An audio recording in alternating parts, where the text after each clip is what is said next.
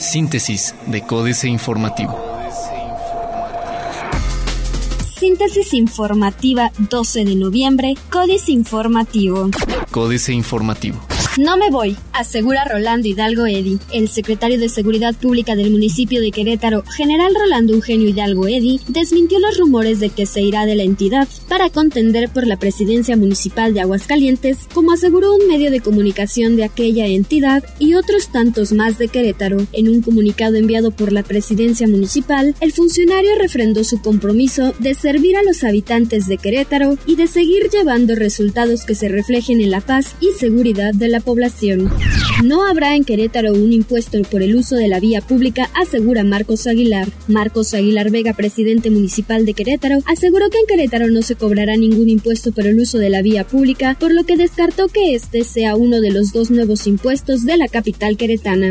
Por ser el primer mando policial del estado, se justifica que Pancho Domínguez utilice camioneta blindada, dice el secretario de gobierno. El hecho de que Francisco Domínguez Servién, gobernador del estado de Querétaro, utilice una camioneta con blindaje es justificable debido a que como mandatario estatal se convierte en automático en el primer mando policial de la entidad y, por lo tanto, requiere tomar medidas de prevención que resultan naturales.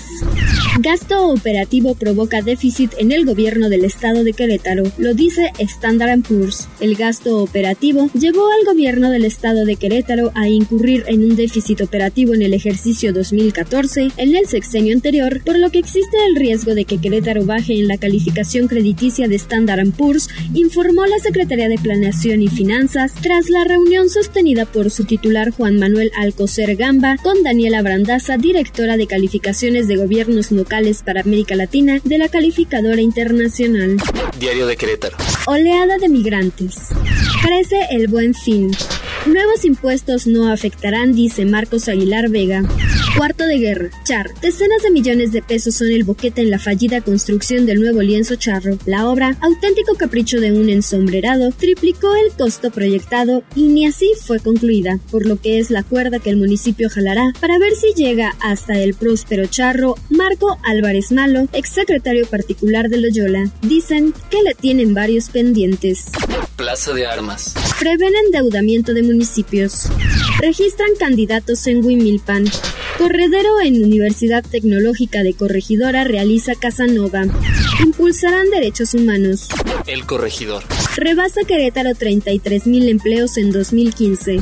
Niegan autoridades irregularidades en designación de Gobera. Continúan los trabajos para detectar la operación. Arranca campaña sumando corazones. Noticias. Aprueban tablas catastrales con incrementos del 8 al 11%. La Comisión de Planeación y Presupuesto del Congreso local aprobó la actualización de las tablas de valores catastrales del 2016 con aumentos en los predios entre 8 y 11%. Abre Marcos Nexos Querétaro, Polonia. Sugieren no abrir ya más antros en el centro histórico. Reforma. Pone Pemex trampa a proveedores. Arranca nuevo aeropuerto internacional de la Ciudad de México en primer semestre de 2016. Primer comercio subir 8% ventas para la edición 2015 del Buen Fin. Califican de fracaso el gasto base cero. La jornada. La actividad industrial subió 1.4% en septiembre, pero bajó la manufacturera. México y Argentina firman convenios sobre doble tributación. Funcionarios de México y Argentina celebraron la firma de un convenio tributario que impulsará la relación comercial bilateral que actualmente ronda en mil millones de dólares. Pemex y sindicato firman el cambio del sistema de pensiones. Aplazar el apagón analógico ocasionaría incertidumbre a inversionistas, así lo dijo el presidente del Instituto Federal de Telecomunicaciones, Gabriel Contreras Saldívar. Excelsior. Menos pobres sí controlan precios. Actividad industrial sube en septiembre. La producción industrial de México repuntó 1.4% en septiembre pasado respecto al mismo mes del año previo, según datos del Instituto Nacional de Estadística y Geografía. Protegerán la evaluación de maestros, Secretaría de Educación Pública y Estados pactan estrategia. Presupuesto bajo contra corrupción. Por cada dos pesos que la Procuraduría General de la República gasta en combatir la corrupción, eroga cinco en comunicar sus logros. internacional. Alza de préstamos impagos golpean ganancias y perspectivas de Banco do Brasil. Slim, Perú necesita más inversión y continuar mejorando la educación.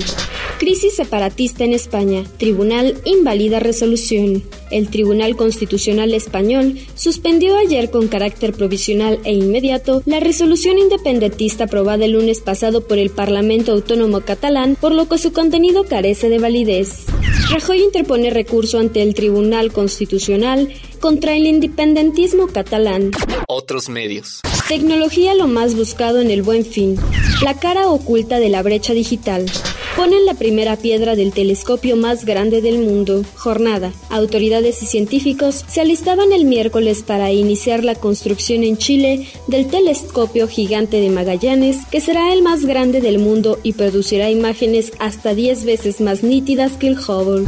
Exoplaneta rocoso. Buen presagio para estudiar cuerpos que podrían tener vida.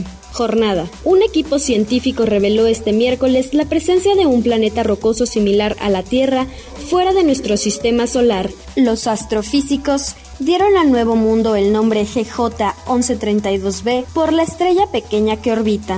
Financieras. Dinero. Venden las reservas, pudieron hacer refinerías. Enrique Galván Ochoa. Si hacemos un comparativo de las reservas internacionales que tenía el Banco de México cuando llegaron a su nivel más alto, ya en el sexenio de Peña Nieto, advertimos que se ha desprendido de cerca de 22 mil millones de dólares. Ciertamente, cuando vende las divisas recibe pesos a cambio y hasta puede llegar a obtener una utilidad aprovechando la devaluación. Pero la teoría dice que no son para eso. El Banco Central no es una casa de cambio.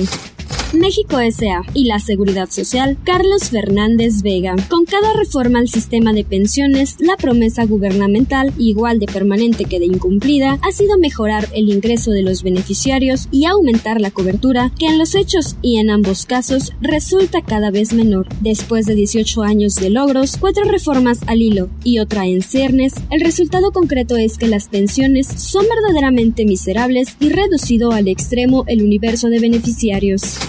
Capitanes. Joaquín Vargas Guajardo, el capitán de CMR, está de mantenes largos, pues celebra 50 años de la apertura de su primer restaurante Wings en el Aeropuerto Internacional de la Ciudad de México. Políticas. Diablo transgénico. Jaque mate. Sergio Sarmiento. La verdadera víctima de la sentencia de la segunda sala de Suprema Corte sobre soya transgénica no es Monsanto. La empresa pierde temporalmente la oportunidad de vender semilla en ocho municipios de Campeche, pero mantiene el derecho de hacerlo en el resto del país. La sentencia tiene que ver solamente con el derecho de consulta de los pueblos indígenas y no con la decisión técnica de Zagarpa de autorizar el cultivo. Se despertó la OEA el informe Oppenheimer Andrés Oppenheimer. Por fin, después de una década con un liderazgo timorato que la condenó a la irrelevancia, la Organización de Estados Americanos, OEA, volvió a la vida esta semana con una carta valiente de su secretario general, Luis Almagro, en la que denunció el intento del gobierno venezolano de robarse las elecciones legislativas del 6 de diciembre. Fue una agradable sorpresa. Almagro, el nuevo jefe de la OEA, es un diplomático uruguayo que muchos de nosotros vimos con recelo cuando fue elegido a principios de este año. Astillero, otro ataque a normalistas. Julio Hernández López. Los Pinos y Bucareli han hecho rápidos esfuerzos para colocar al nuevo gobierno de Guerrero con el priista Héctor Astudillo a la cabeza, como un ejemplo de la manera en que deben ser atendidos y enfrentados los problemas. Ayer se daba cuenta aquí de la extraña retórica de Miguel Ángel Osorio Chong al endilgar el desastre guerrerense solo a los anteriores gobernadores Ángel Aguirre Rivero y Rogelio Ortega, ciertamente indefendibles, pero no los únicos culpables, pues también lo son los mandos federales, puntualizaba esta columna astillada. Síntesis de Códice Informativo.